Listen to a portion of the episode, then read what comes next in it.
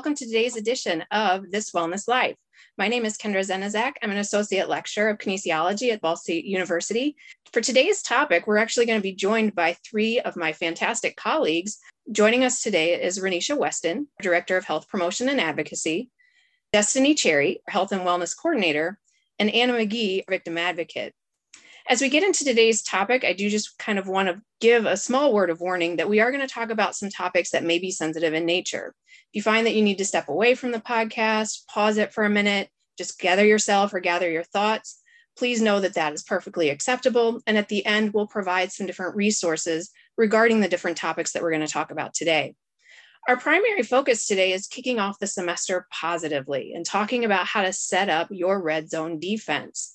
So during this first time frame of the semester, we run into what's known as the red zone. So Anna, I'm going to ask you to go ahead and, if you don't mind, define and describe what this quote unquote red zone happens to be. Sure. Thank you, Kendra. Yeah, so our red zone is classified as the first 6 weeks on campus. During this first 6 weeks, at the beginning of the fall semester, it's marked with an especially high incidence of sexual assault on college campuses across the nation. We typically see increased risk of sexual assault, especially for first-year students, for many reasons. The first being that oftentimes this is first-year students' first time away from home. So with that comes increased independence, and with increased independence often comes with increased exploration of alcohol and other drugs. We also find that being in a new environment, perhaps the first-year students' first time on campus or in that city, also adds to the risk because they're in unfamiliar environments. So we see that impacting the risk of sexual assaults as well. Thank you. Thanks for that description. And so when we look at it from that sense, what we're trying to focus on today is how to mitigate some of those risks, how to decrease some of the potential possibility for either one of some certain circumstances or situations when we start to see higher incidences of sexual assaults and we start to see potentially higher incidences of alcohol consumption. We know that those two may have that correlation perspective, but not actually potentially that causation effect. And so when we look at those topics today, we're going to try and explore those a little bit, try and get into some of the different areas as far as what we can do as individuals and what we can do as communities to try and decrease the likelihood of either one of those scenarios taking place. So we do want to start off today talking a little bit more about why we see some higher percentages of cases of sexual assaults reported within these first 6 weeks and within the first half of the semester. But how does this really compare when we start to think about, say, Thanksgiving to the end of the semester or even into the spring semester? What is it that we start to see statistically within these first 6 weeks to probably 8 weeks or 9 to 10 weeks? Studies show that more than 50% of sexual assaults within a year happen between the beginning of fall semester and Thanksgiving break. That's really, August, September, October, and November. So it's 4 months out of the year that contain more than 50% of sexual assaults. We also find that 1 in 4 women on college campus experience sexual assault within their first 4 semesters. So that's 1/4 of women students on college campuses due to many reasons, but mostly increased independence is what we find. And so we know statistically as well, when we start to look at sexual assault cases in comparison to certain behaviors, we see that there is a high percentage of circumstances or sexual assaults in which either the perpetrator, the victim, or both, unfortunately, have consumed alcohol. And we've talked about it, mentioned it before, and want to reiterate the fact that consuming alcohol does not cause sexual assaults and is not an excuse for sexual assaults by any means whatsoever. But why do you think, or what does the research indicate, maybe some of the potential reasons why sexual assault and alcohol consumption may have that correlation? Absolutely. Yeah. Thank you for pointing out that just correlation is not causation. And we find that oftentimes students may not have the full understanding of consent. So that's why at Ball State, we use our FRIES graphic to kind of break down consent.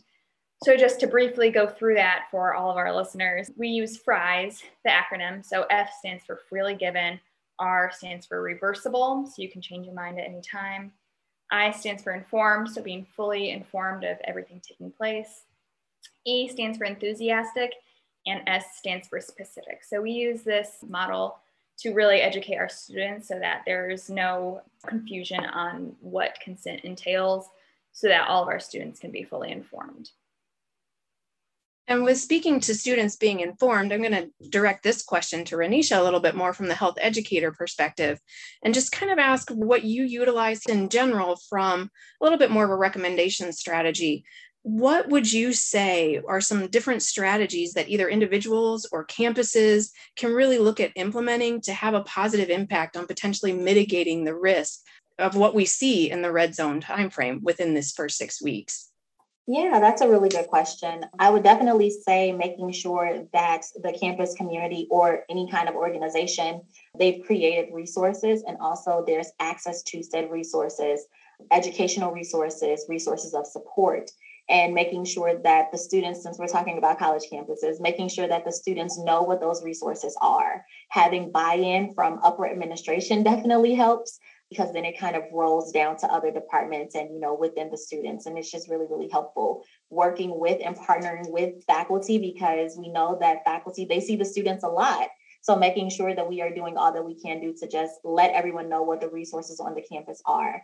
And with that, bystander intervention trainings, and not just one training, but having follow-up trainings, having follow-up conversations about these things, understanding that different communities, they might need different things when it comes down to bystander intervention training and what that would look like. So meeting the students where they are, having the students be part of the conversation, I think is very important. And again, working with the students so they can understand the importance of the red zone, why it is the way it is, understanding the signs and symptoms of alcohol poisoning. So those trainings are extremely important.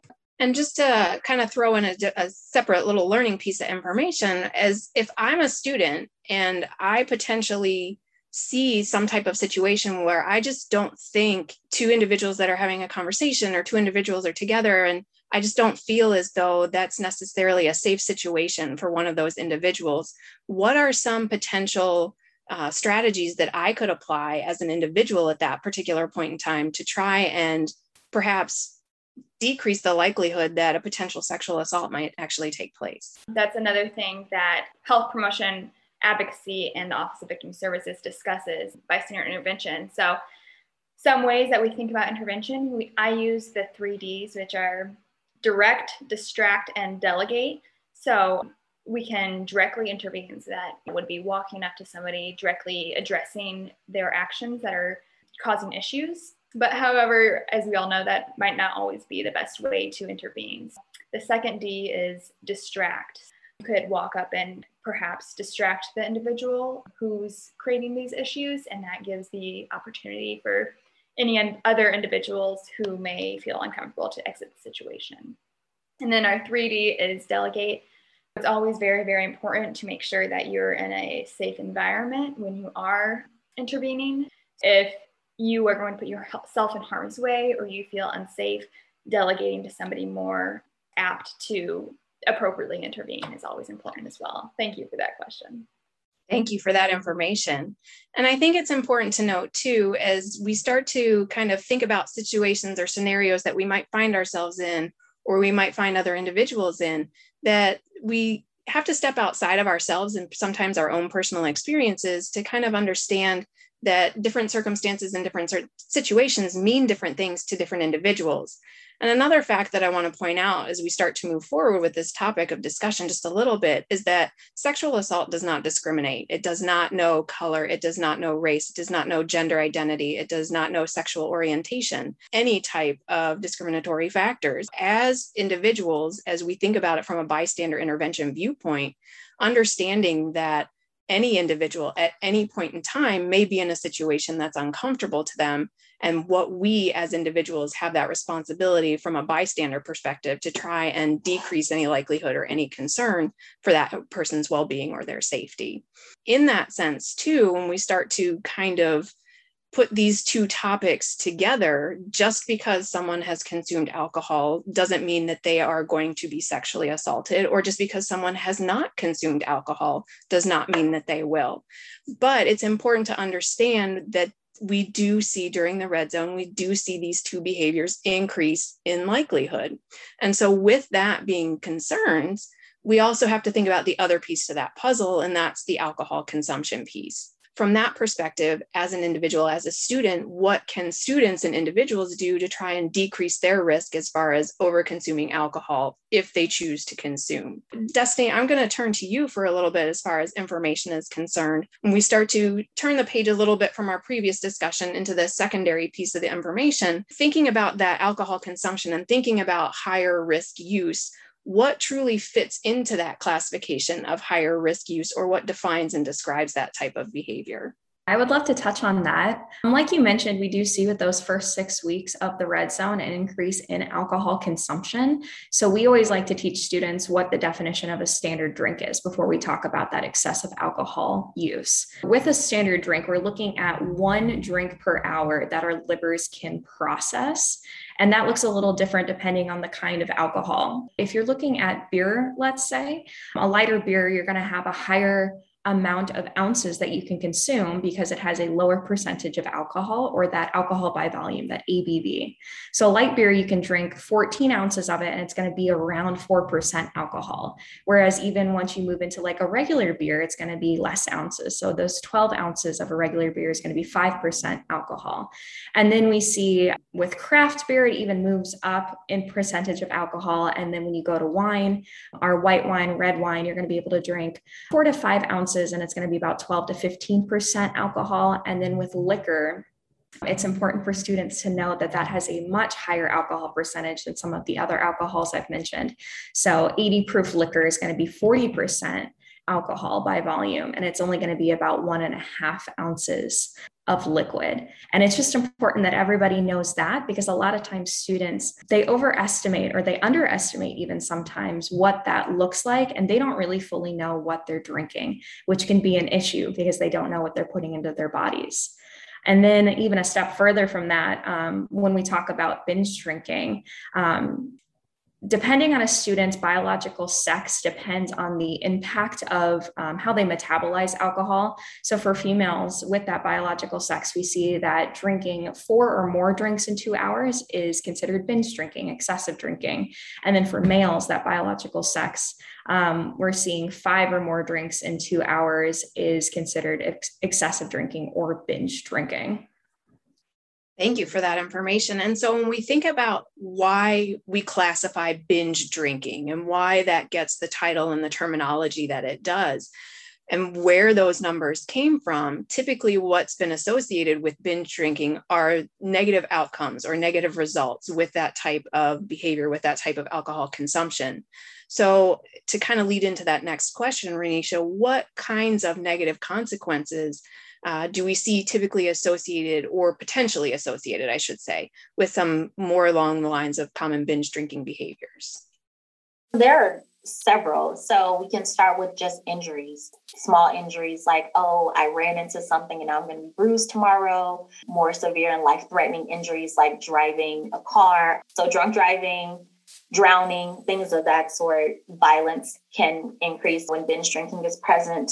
Alcohol poisoning, and then riskier behaviors. And so typically when we think of drinking and riskier behaviors, we kind of just, correlate that with sexual behaviors, but there's a lot more to it than that. So you do have the sexual riskier behaviors, but also the socially riskier behaviors. When you think about your friend groups and things you're saying and how you might be behaving if, you engaged in binge drinking and or just consumed a lot of alcohol within a certain period of time, and how that's going to impact you academically, how that's going to impact you occupationally and things of that sort. Also, we're in this digital space. And so thinking about risky behaviors when it comes down to the digital world. So what are you posting? Are you posting different things when you're intoxicated? And what does that look like? So who is your audience and how does this impact you and your audience based on the things that you're posting or the things that you're saying or the things that you're messaging? So definitely that social and that digital piece is something that we kind of need to discuss,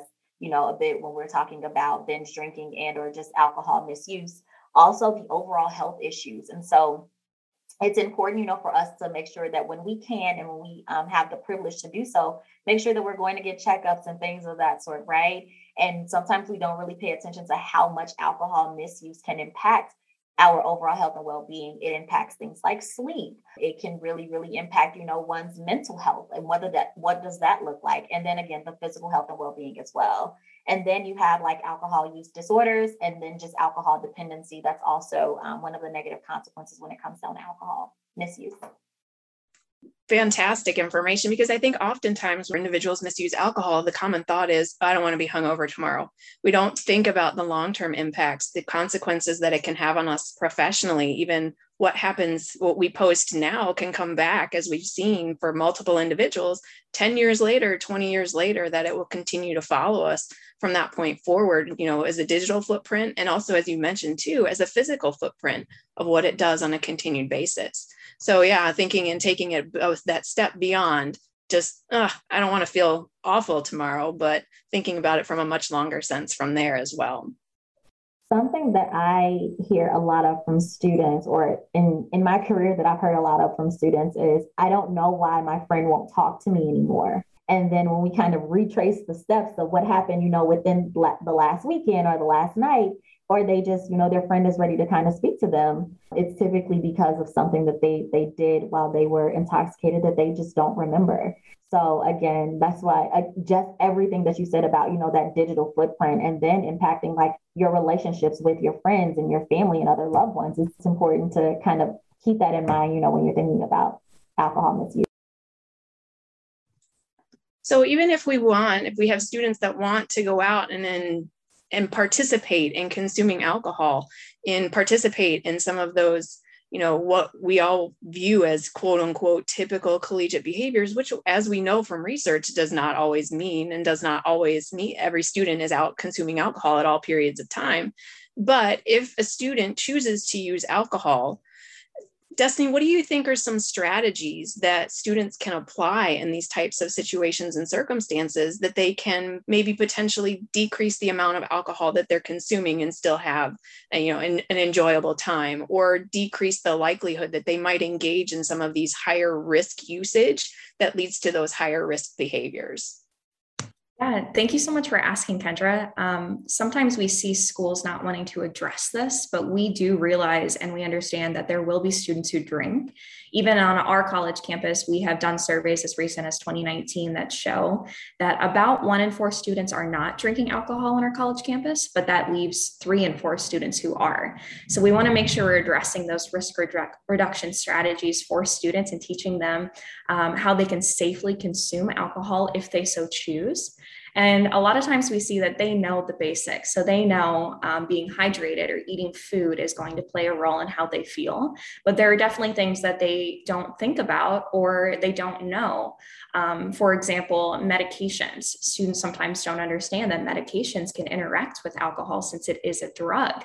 And they don't realize that things such as antidepressants can play a role in how you metabolize and that alcohol absorption.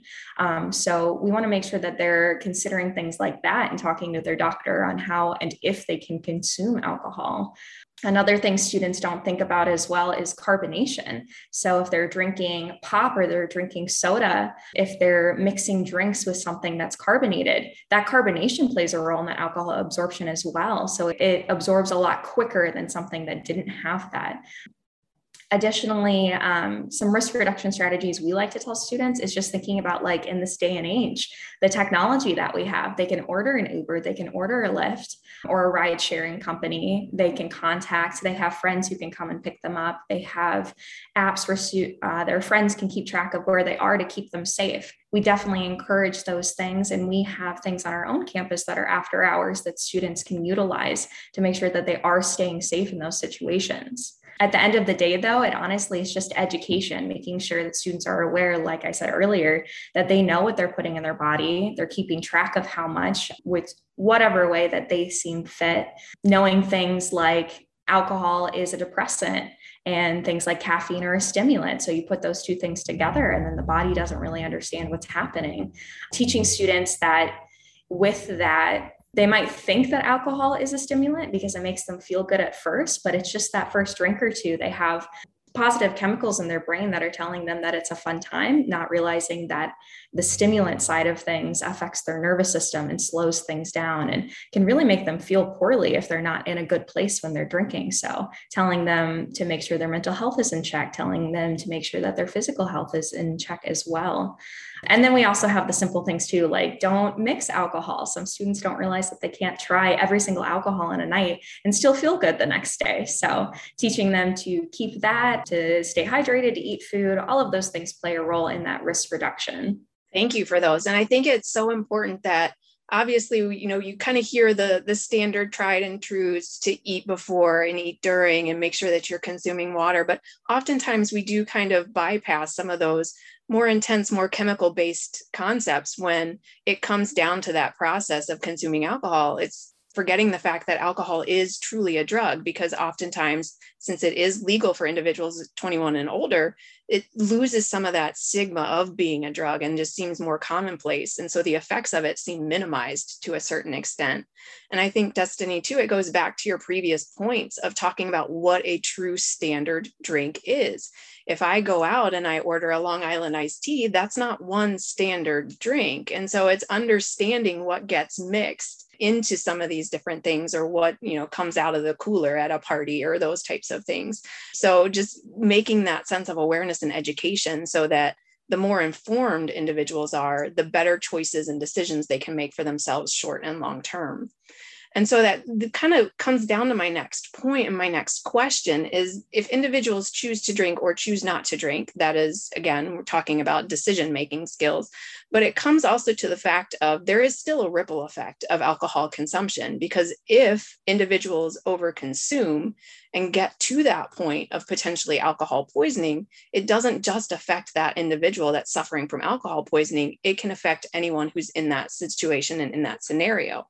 And so I think that's one of the other, you know, risk reduction strategies, or in one of the major concepts that, particularly from an education perspective, what are some of the things that we look for to understand if a person is experiencing some potential signs and symptoms of alcohol poisoning, where it's not just binge drinking anymore, it has crossed the line into a concern or a life-threatening situation? Okay, yeah. So we utilize two different graphics to kind of express what alcohol poisoning is, mainly because they're words that, you know, correlate with drinking, like cups and pubs. So with cups, the cups acronym, C, cold and clammy skin, U, unresponsiveness, P, puking, and then S, slow and shallow breath. So those are the tips and tricks that the signs and symptoms in a tip, as far as like using cups, that we kind of share with students so they can easily understand the signs and symptoms of alcohol poisoning. Another one that we use, which is promoted by the Gordie Institute, which is they do a lot of work within like collegiate alcohol education and health and well-being.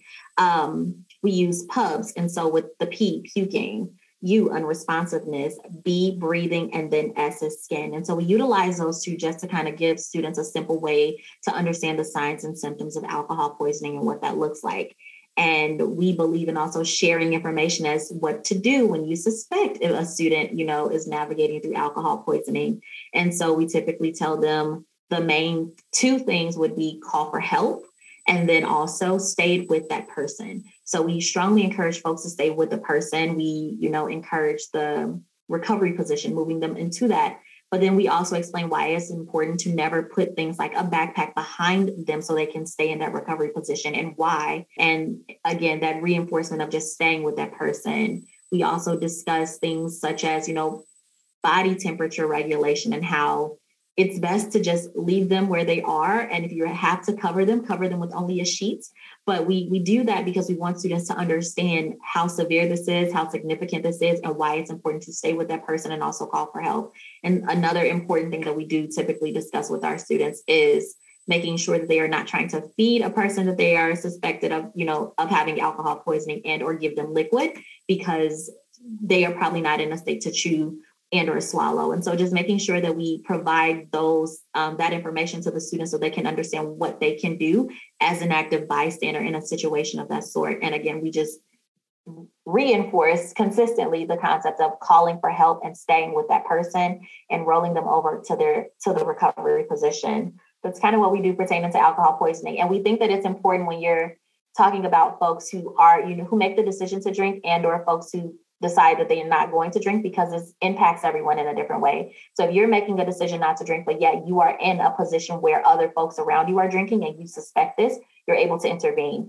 If you're making the decision to drink, but yet you still see someone else in this situation, you're making the decision to intervene. And there are also laws and policies, depending on where you are, that can kind of protect you if you are the one having to call for help. Not every state, you know, has these, I'm assuming, but Indiana does. And Ball State, we also have a policy here to kind of protect students that do decide to call for help to save a life and intervene in a situation like that as well.